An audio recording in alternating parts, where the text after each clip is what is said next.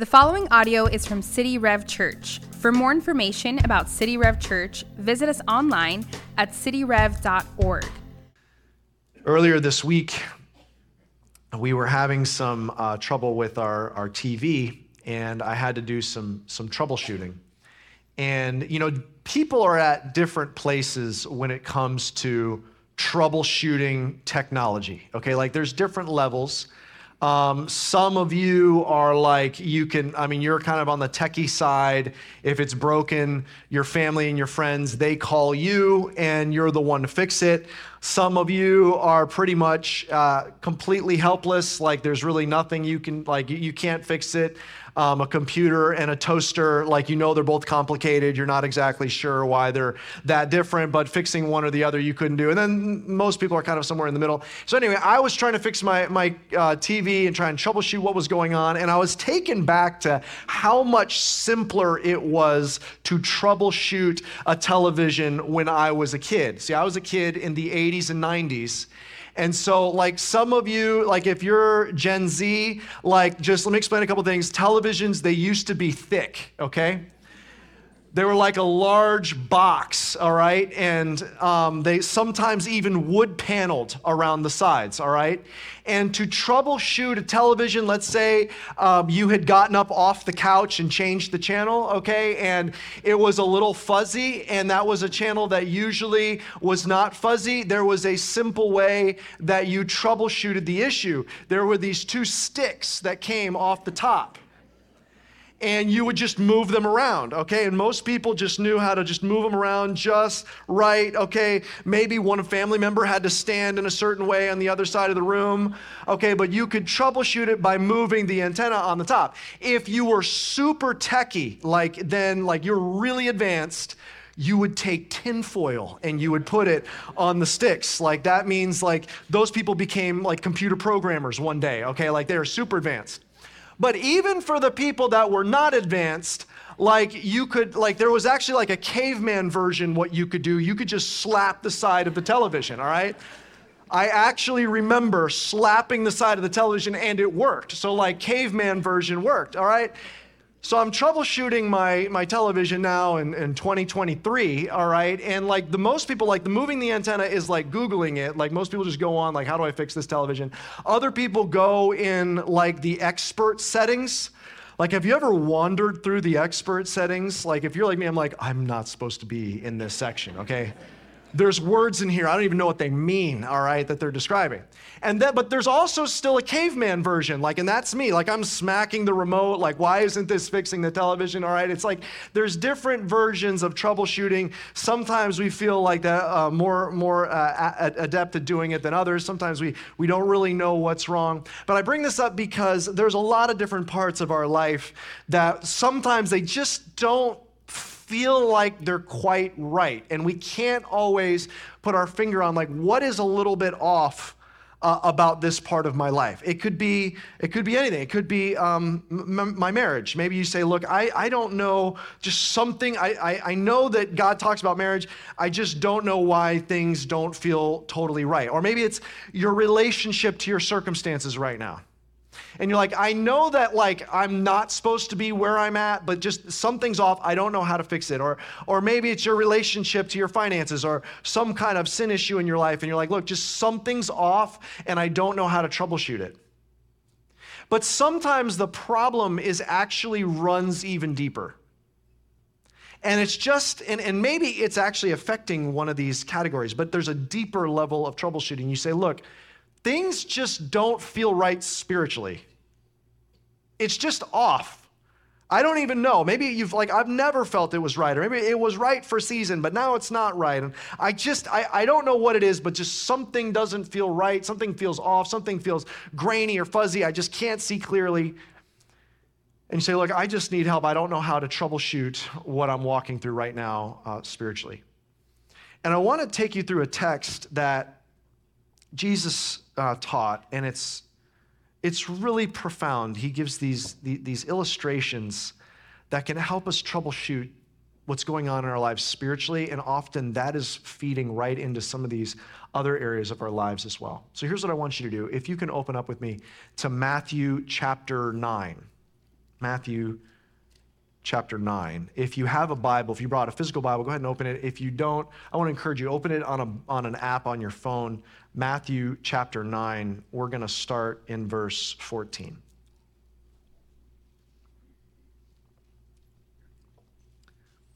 This is an episode in Jesus' ministry where he gets asked a question. And let's see how this plays out. Matthew 9, verse 14. Here's what it says When the disciples of John came to him, saying, or excuse me, then the disciples of John came to him, saying, Why do we and the Pharisees fast, but your disciples do not fast? Now, we're going to pause there. Let's get our bearings on what's going on here. Um, there's a couple different groups operating in this text. People are asking the question are the disciples of John the Baptist. They reference the Pharisees. There's a good chance that there were some Pharisees in the crowd. And then they reference the disciples of Jesus. And, and there's some really important distinctions between these three groups that helps us really understand this text. Let's break this out. The first category that is the, probably the most familiar, the Pharisees. We, um, if you've read any parts of the Gospels, the Pharisees always pop up, and they're pretty much always the bad guys. There is a couple uh, exceptions um, to this, but they are pretty much the bad guys. Who are the Pharisees? It's actually ironic that they're the bad guys because they are the religious elite. They pore over the Old Testament law. They, the, they pore over the old covenant, it's sometimes called, that God made with his people through Moses. You know, the, the law. You remember Moses goes up on Mount Sinai.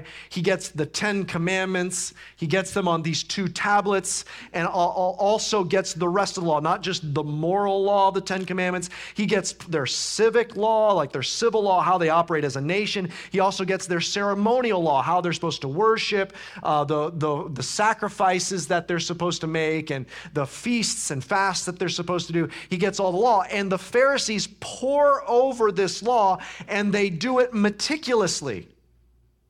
Well, that seems like a good thing. Like, why are these the bad guys? In fact, they, they definitely turn out to be the bad guys. They are the ones that end up stirring up the crowd. They plot against Jesus, get him arrested on false charges, and stir up the crowd to have Jesus executed. Like, they're not just like kind of the bad guy, they end up being the ones used, humanly speaking, to have Jesus executed on a cross. They're the bad guys. What's going on? They're poring over the law. How are they bad guys? And um, they're addressed in a couple different ways, but Jesus nails it one time when he's speaking to the Pharisees. Now, don't get me wrong, Jesus shows great compassion to these Pharisees. He'll meet with them, he'll go to their house, he'll talk with them, he will answer their questions. He, he shows them compassion, love, but he's very direct with them as well.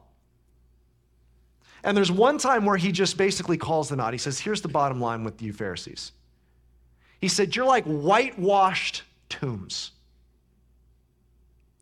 So imagine a tomb with a nice paint job on the outside. It looks nice on the outside, but you're dead on the inside. It's like a dish, he says. So imagine you get a bowl and it's dirty on the inside of the bowl and instead of cleaning the inside, you actually just clean the outside and put food on the inside. Like, if anything, do it the opposite way, right? He said, The problem is you're all cleaned up on the outside, but inside you're dead. And here's what's exposed with the Pharisees, and they kind of represent a whole category of just dead religion. It's all external. It's doing good things on the outside, but there's just nothing going on on the inside. There, it's not real. It's hypocritical. It's just externally looking good, but internally looking dead. And so, out, out of that kind of framework, you see why the, the, they weren't really very loving. They were actually very critical. They were very self righteous. They're very judgmental. They're very holier than thou. They compared themselves constantly. They were jealous of people like Jesus. They were, it was all external religion with nothing on the inside. That's group one. Group two, then we have the disciples of John the Baptist. Now let's get our, our hands around this group. Remember, John the Baptist is a really, really big deal. John the Baptist was, uh, Jesus said, hey, jo- well, John the Baptist starts preaching in the wilderness, and everybody knew he was super famous. Everybody knew who John the Baptist was. They all go out to the wilderness where he's preaching. They all hear him preaching. He's preaching repentance. He's telling them to, to clean up their lives. And so they get baptized as a symbol that they're turning their lives around, that they're repenting, and they're, they're, they're cleaning up their lives. And Jesus says, You guys went out. He says, Everyone went out to see John the Baptist preach. Did you go out? Out to see a prophet? And they're like, Yeah, I mean, he was quite a prophet. He says, No, no, he wasn't just any prophet. This is one of the greatest men who ever lived. See, John the Baptist, this is how big of a deal John the Baptist is. He wasn't just a prophet, he was a prophet the other Old Testament prophets said was going to come. They prophesied about him coming as a prophet. That's how big of a deal John the Baptist was. He was like the final prophet foretold to point to Jesus right before the Messiah came, they would they prophesied in the Old Testament that one final crescendoing prophet will come. He'll prepare the way for the Messiah and will point to the Messiah. And when you think about the Old Testament or the Old Covenant, Testament means covenant. The Old Covenant, it's all pointing towards a Messiah. And one final crescendo, you've got this prophet named John the Baptist preparing the way the, for the Messiah. And one day, as he's baptizing people, Jesus walks by, and John the Baptist says, That's him. He's here and tying in all of the old covenant, he doesn't just say, There's Jesus, the Messiah. He actually says, There is the Lamb of God who will take away the sins of the world. I mean, he's bringing in the Messiah, he's bringing in the sacrificial system. There is the ultimate one. All of this has been building towards. John the Baptist is a really big deal. He is like the crescendo of the old covenant waiting for the Messiah. So you've got John the Baptist disciples. And assuming, because the idea of a disciple is you're becoming like the person that you're following, these disciples were they believed when John the Baptist says Jesus is the Messiah. That's why they're asking this question. They had this, they are a great version of what the Old Covenant, maybe one of the best versions of what the Old Testament living, the Old Covenant, following the law was supposed to look like. They not just followed the law externally. What does the law say? In, all the way back in Deuteronomy love the Lord your God with all of your heart, soul, mind, and strength. It's the true Old Testament law is not just external, it's from the inside out. That is the tr- true following the law. And so you've got these men following John the Baptist, who's this crescendo, and you've got these two groups of people. You've got the Pharisees that are trying to prove themselves to be righteous uh, through their external uh, actions. And then you've got John the Baptist, who's this true version of the old covenant, which is okay, God, we are your people. You've, you've you saved us from the land of Egypt, and now these are the things you've asked us to do to be righteous. So we are going to do, because we love you, it's not just external, because we love you, we are going to do these things. And we know we're going to fail, so we've got to go do sacrifices and get cleaned up. But these are the things we have to do in order to be righteous. If we do these things, we follow your law, we'll be blessed, we'll have shalom. If not, then we won't be blessed. And so we've got to follow these works. But it's not just these empty works, it's not just works to impress other people. It's I'm going to do these works. I want to be blessed. I want to find shalom. I want to be righteous. I want to be justified in your sight. I want to do that because I love you. It, it is true following the old covenant law from the inside out. Now, these two are, um, got John the Baptist disciples, you got the Pharisees. Now, here's the crazy thing, and I think this is where, where the question's coming from. John the Baptist's disciples and the Pharisees do not usually find themselves on the same side. It wasn't just Jesus who called out the Pharisees, John the Baptist called them a brood of vipers. Uh, they come out to just, they're not coming out to be baptized by John the Baptist. They're jealous of him, they're skeptical of him, they don't know what to do with him, but they come out to spy on him, and he calls them out as a, as a brood of snakes, a bunch of serpents.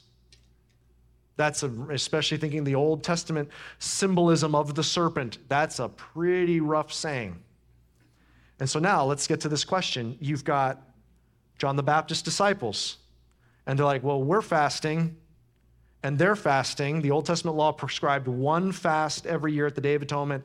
The Pharisees know, were known for, for fasting twice a week. John the Baptist's disciples probably had some way that they were fasting. The Pharisees were fasting just to look good on the outside. John the Baptist's disciples are probably fasting because they really love Jesus and they're, love, love God and they're, they're pursuing the Messiah and it's coming from the inside. But they're fasting and the Pharisees are fasting. And now they see this third group, Jesus' disciples. And they're like, wait a minute, why are we doing what they're doing and we're different from what your disciples are doing? I think they're coming from like, hey, this makes me nervous. We're usually on side Jesus. Right now, we're here with the Pharisees. Jesus, help us understand why don't your disciples fast?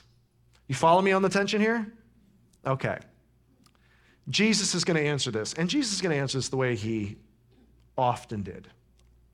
He's going to tell three illustrations.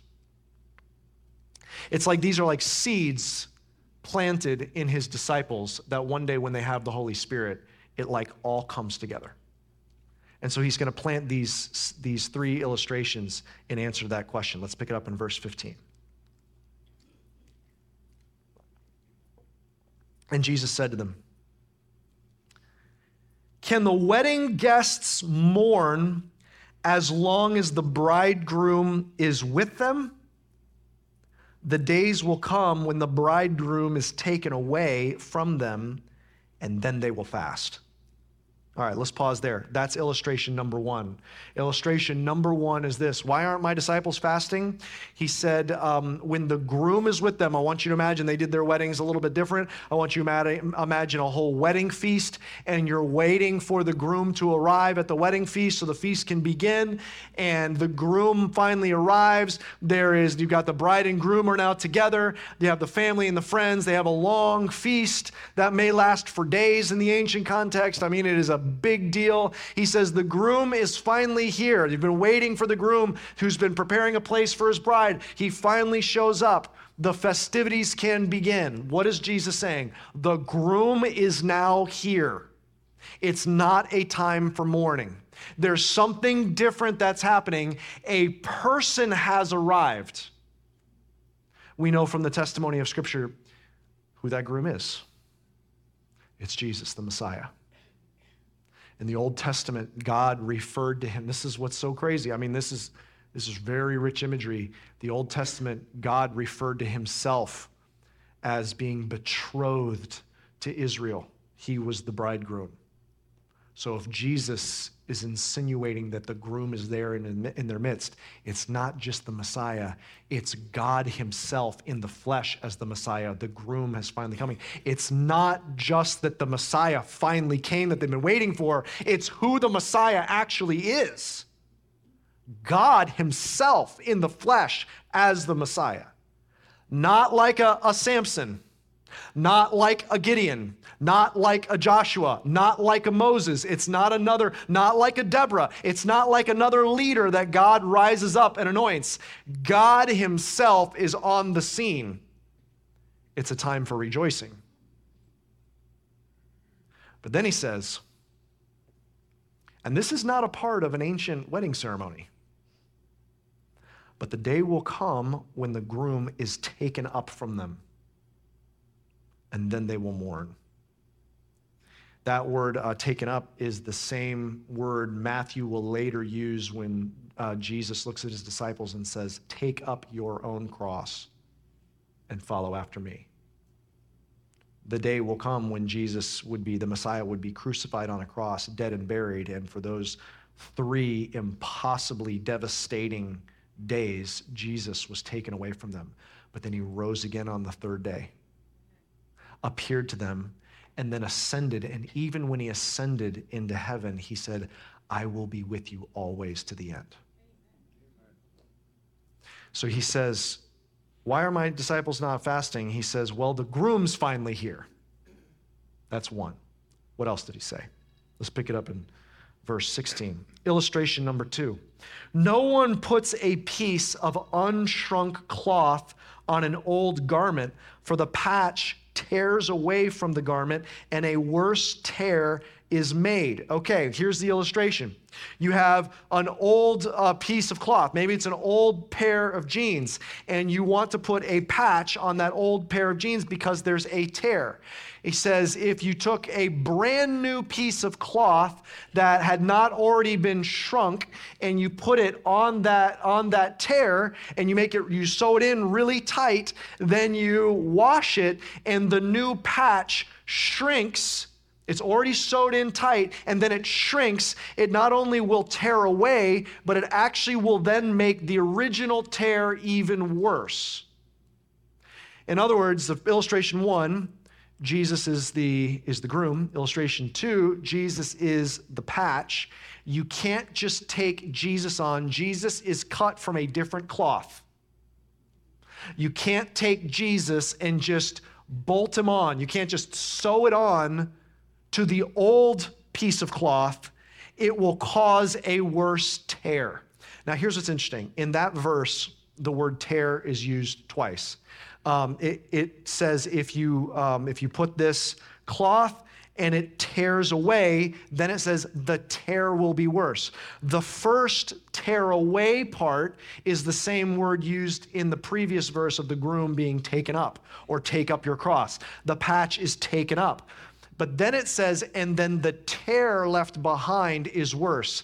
That word for tear is the Greek word schisma, which is where we get the, the word schismatic or schism. It means a, often applied to a fracture between people, a, a, um, a, a breaking between people, brokenness between people, some kind of fracture between relationships, often used in that way. If you try to just sew Jesus on the old piece of cloth, worse tear in the end will be left behind. It's illustration number two. Number three, and by the way, after this third illustration, he's done. He just gives three illustrations, conversation over. Doesn't explain them. He leaves it for uh, the Holy Spirit to take these illustrations and in time as the church is being birthed to understand. Here's, here's um, illustration number three. Let's pick it up in 17. Neither is new wine put into old wineskins? If it is, the skins burst, and the wine is spilled, and the skins are destroyed. But new wine is put into fresh wineskins, so both are preserved. Here's illustration number three they would uh, store wine in literal skins. So imagine taking leather skins, sewing it into like a bladder. Like a, you can probably envision like a leather, like maybe canteen size um, bladder, or even they would sometimes put it in larger, um, uh, larger bladders made of, of skin, of leather. And they could pour wine in there. And if it was a new skin and you poured new wine in, because new wine is going to expand expand as it ferments. As the new wine, it's going to expand. So you need to put new wine in new wineskins. The, the new skins will expand with the wine. If you put, if you take an old wineskin, it's hardened, it's dried, it doesn't expand and you try and put new wine in old wineskins as the new wine expands. It's going to expand beyond, want to expand beyond the shape of the old wineskin. It's going to expand beyond that. It's going to burst open the old wineskin, and in the end, you're going to lose both the wine and the wineskin. You follow the illustration? Okay. Jesus uses this as the, as the third illustration. Okay, what is Jesus saying with these three things? Jesus is the groom, Jesus is the new patch that repairs, Jesus is the new wine poured into the old wineskins. Jesus is the groom, which means that there's a time for celebration. There will be a time when he's taken up, and it'll be a time of mourning, but the groom is on the scene. Something new. Jesus is the patch. He's cut from a different cloth. You can't just sew Jesus on to an old piece of cloth, it will cause a greater rip, a greater tear. Jesus is the new wine when he's poured in. He's going to expand far beyond where the old wineskins were and burst it out. So if you try to put the old the new wine in old skins, you'll lose both. Uh, it, what is Jesus saying? There's so much rich symbolism in here. What is Jesus saying? Short, what Jesus is saying is he's looking at these two frameworks. You've got these Pharisees, empty religion. You've got a purely external religion. You've got John the Baptist's disciples, faithful following the old covenant from the inside out, living the, the, the, the prescribed law to be righteous before God, doing the works God commanded before God. He looks at both of these and he says, There's something brand new here. It doesn't fit in either of these categories. It's neither of these things. It's something brand new. It starts with a person has shown up. The Messiah, God in the flesh. And with the arrival of this person, it changes everything. It's not adding this person to a former framework it'll cause tearing. It's not adding Jesus to this old this this old wineskins. He'll he'll burst out of it. There is something completely brand new. Think about these three categories with me because a lot of times in our lives when it comes to troubleshooting our lives, we have things in our life that aren't right, and a lot of times they, they go back to something spiritual. Um, or sometimes what we're just trying to troubleshoot is we're like, look, spiritually speaking, things are just not right. Like I, I, I, there were seasons where I felt on fire and I felt like I, I felt God's love, but now I just things don't feel right. Or there are things that I feel like there's these promises that I'm supposed to see lived out in my life. Or, or maybe you just say, look, I've never totally understood it. Like I know that there's some people that really, they're like all in on Jesus. Like I, I think my life is pretty good. I just want to add a little religion. I feel like that, you know, is a way to be well-rounded. Or sometimes I'm going through a rough spot. I kind of show up at church again or on holidays or something. I just sprinkle a little Jesus, a little spirituality. And I, and I think I'm by and large good. I don't feel, maybe you say, I just don't feel like I'm one of those that's like all in. Like it's just like it's not, I'm not like that. I, I live my life. I have a little bit of spirituality in my life, but you know, I don't see like an overwhelming joy and I don't see all this great things happening, but I'm just living my life doing the best I can. Let's troubleshoot for a second and let's look at these three different categories because um, sometimes that, that helps us. See, you've got sometimes we operate just like the Pharisees and we take the things of the Bible and really what's, oper- what's in operation is like, okay, I, I'm going to do enough that I look spiritual enough or I feel spiritual enough. Like I, I want to make sure that I look good. I want people to think I'm good. I, I, want, I want people to, to think I'm good, or I want to feel like I'm a good enough person. But inside, there's just really not a heart that absolutely loves God. Maybe it's from guilt, like, hey, I, I, grew up a certain way and I feel guilty. I know that, you know, my maybe my grandma's already passed on, but I remember how she, you know, I kind of feel guilty. I'm supposed to do these things. But in the end, I'm doing very Christian looking things, very Bible looking things. But if I'm honest, inside, there's not just like a love and craving for the presence of God. I just don't know that I, I love God. Or maybe it's like, no, I, am a mature Christian. I held a, a position in the church that I used to go to. I held a position in my church here now, and I'm a, I'm a small group leader, or I'm a ministry leader, or I mean, I've got to be like a good person. And so because I feel that pressure, like I'm, I'm trying to do all the right things and check all the boxes, I'm going to try and cross all the T's, dot all the I's spiritually because I've got to show that I'm a good person. But if I'm honest inside, is there a fire for Jesus? Maybe you say, I, I don't really feel that fire for Jesus. And maybe there's this lurking feeling that a lot of the things I'm doing externally, I'm doing for me or for others, and I'm not even really doing it for Him. But then there's another category. And you say, No, I love God. This is like John the Baptist's disciples. I, I love God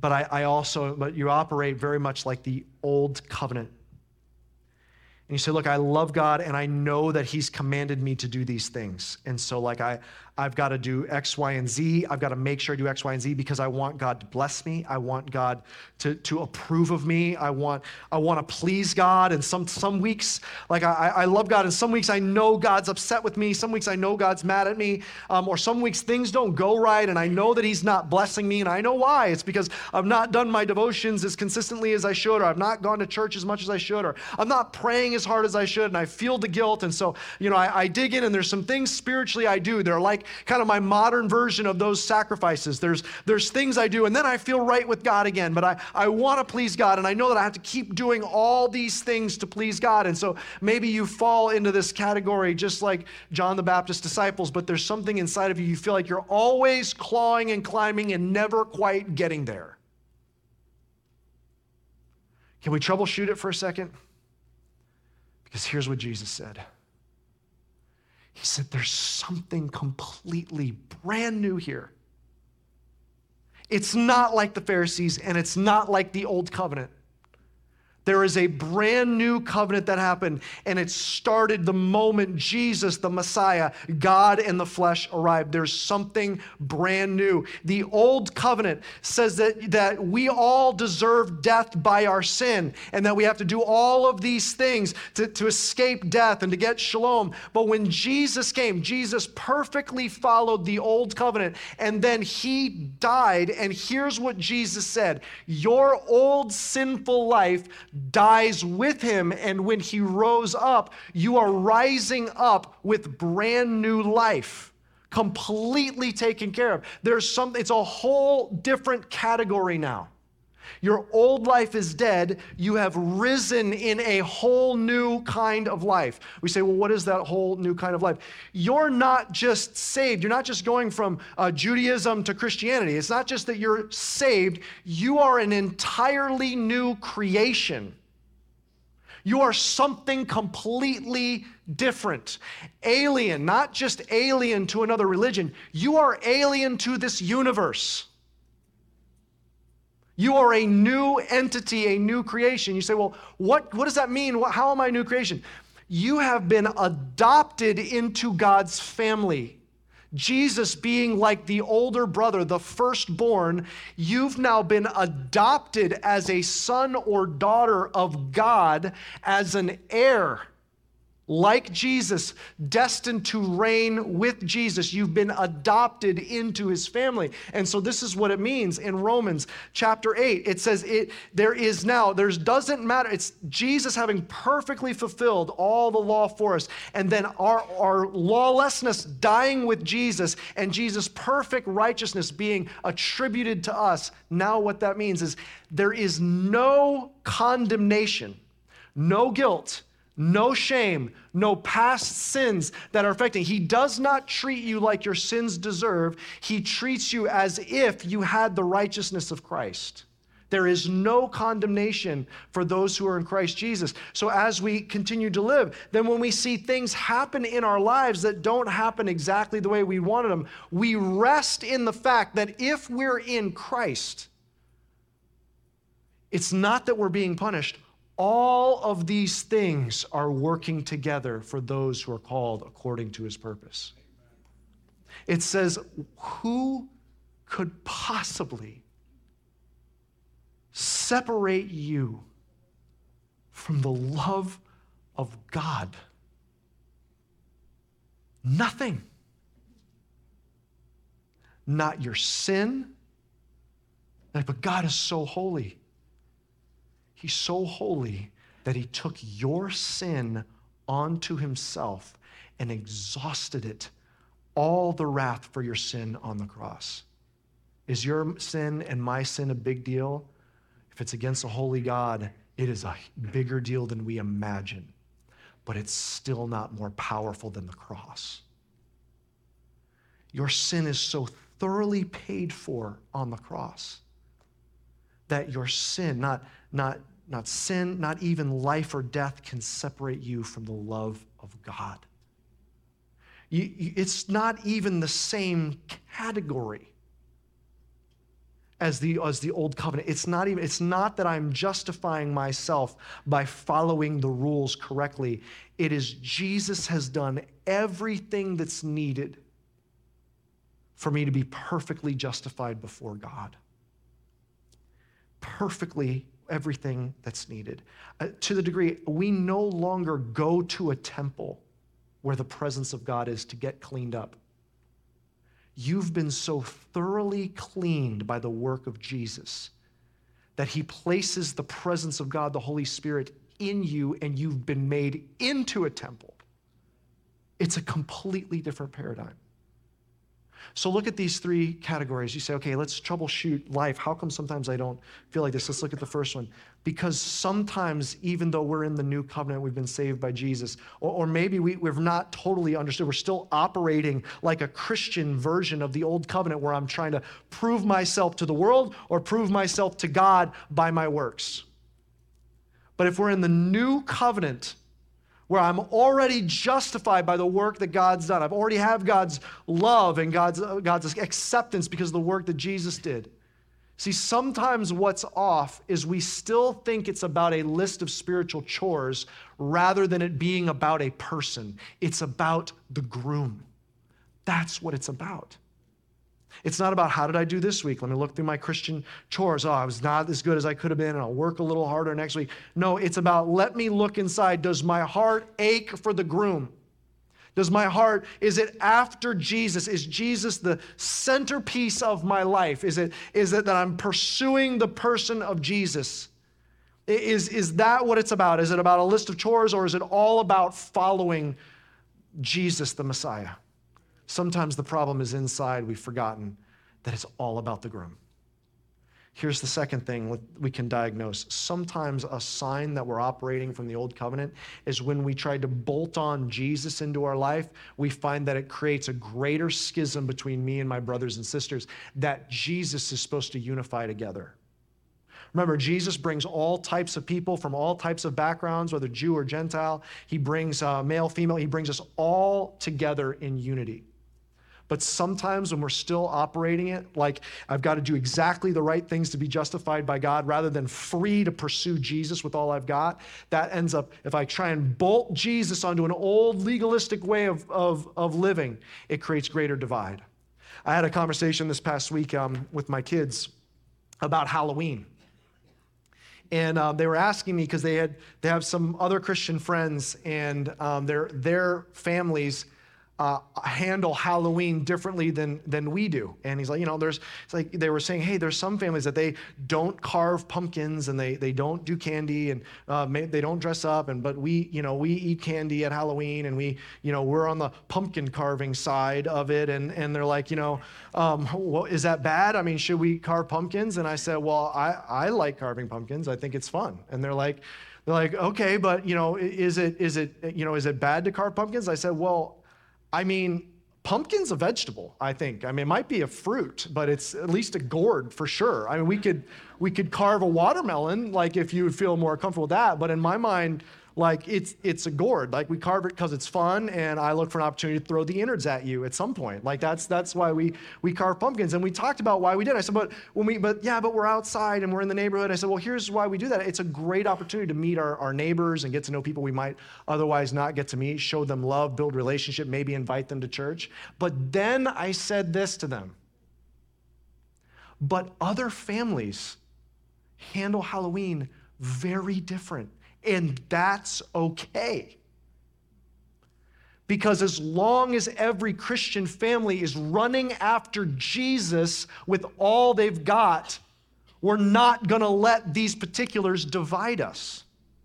Because if you live a legalistic, like I've got to follow all these things precisely, rather than the freedom of running after the groom, then when we bolt on Jesus, we put that patch on that old covenant thinking, then we divide. Oh, I can't believe you do this, and I can't believe you do this, and that group over there does this, and they're completely missing it. Whereas he's unifying all of us just running hard after the groom, and it may look a little bit different, and that's okay.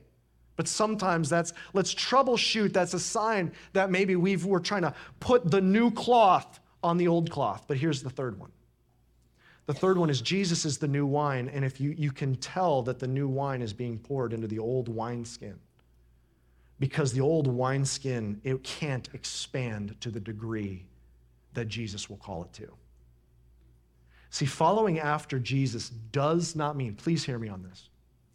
Following after Jesus does not mean we will live less righteous lives.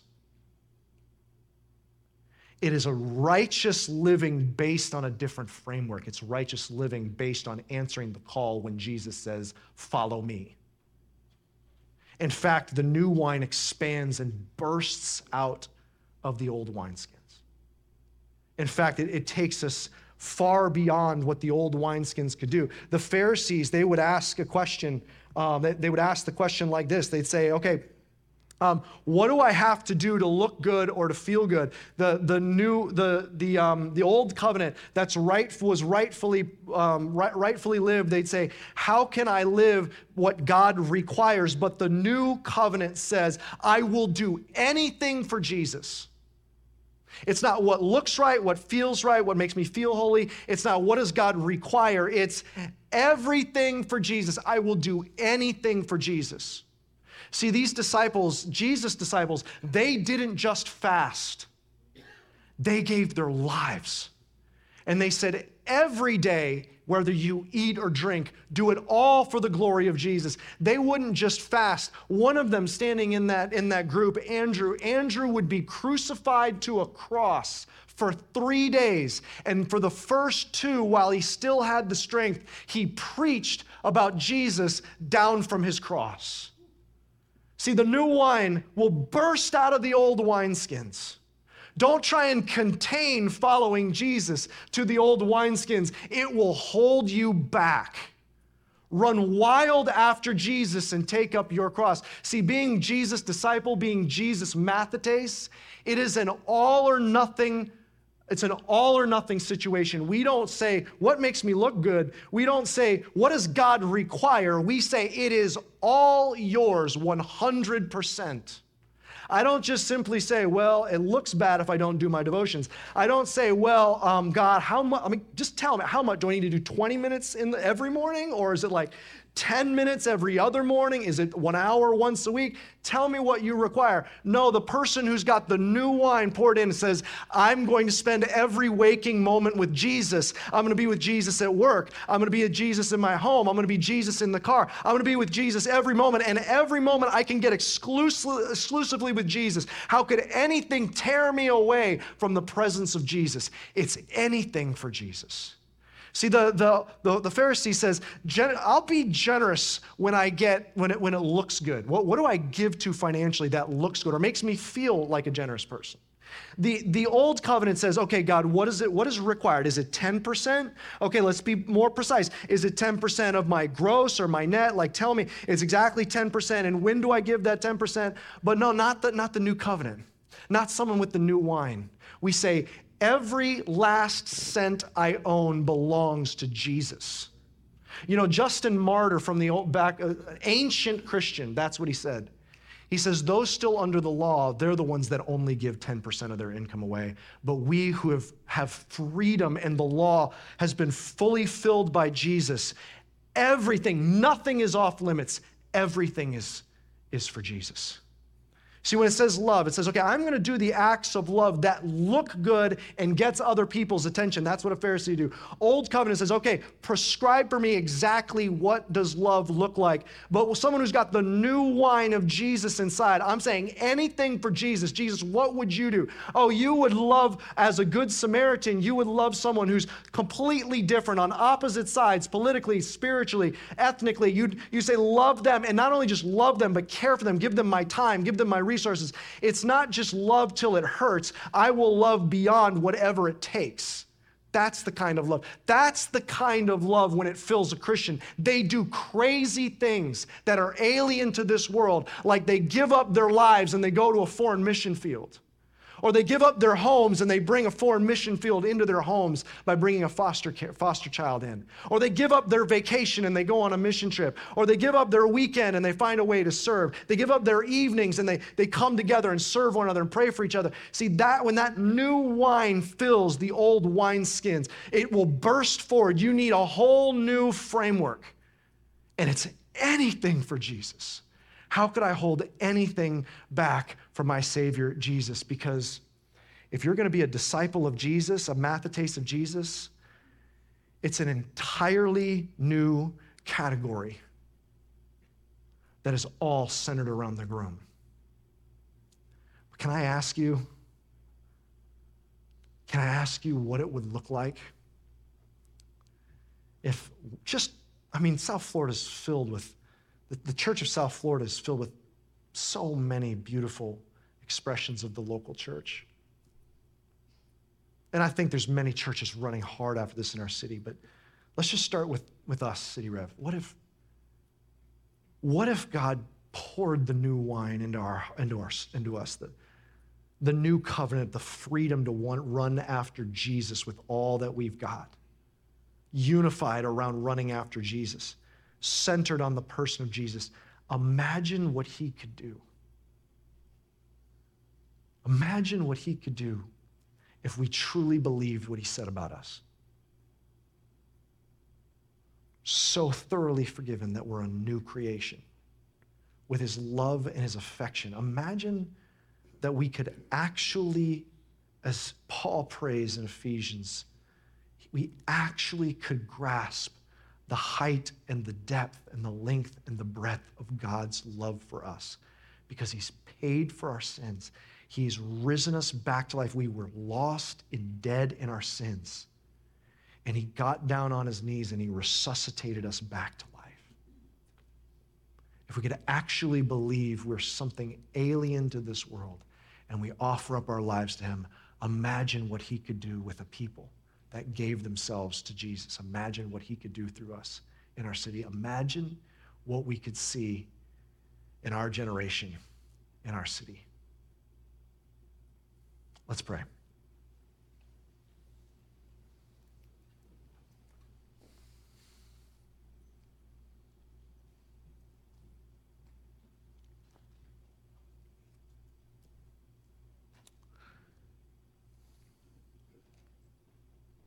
Can we just take a moment of, of prayerful reflection? Maybe there's some of you here that you've seen.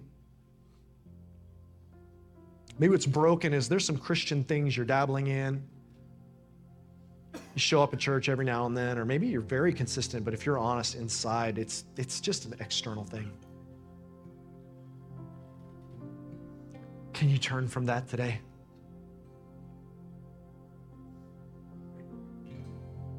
It's not just about dabbling in a little bit of Christian religion and adding a little bit of spiritual activity into your life. It's not that. It's something far more profound. Jesus wants to transform you inside and out. Give yourself to Jesus. Maybe you're here and you say, Look, I sometimes I just fall back into trying to work for God and to get his acceptance. And maybe you're here and you're saying, Look, I, my heart's grown, grown cold to Jesus. I, I need to accept his love, accept that he's accepted me. And maybe say, look, would you, maybe you say, I, I want you to pray for me. Would you pray that I recapture my first love? I capture a fire from Jesus. Make that where you turn your heart over to Jesus today. Whatever it is, if, if today is your day to, to turn back to Jesus, some of you maybe turn back to Jesus. Some of you may be turning away from religion and turning to Jesus for the first time and letting him make you new. And if that's you, would you make this your prayer? If you want to turn away from religion and turn to Jesus, not, you're saying, I'm not going to work to gain my salvation. I'm going to embrace and accept the work Jesus did on my behalf to save me. He saved me.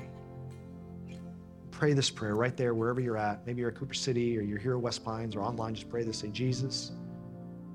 Silently, right there, say, Jesus, you saved me. I can't save myself. I can't make myself righteous. But you did all the work and now you're going to transform me from the inside out. I welcome that in my life. In Jesus' name, amen.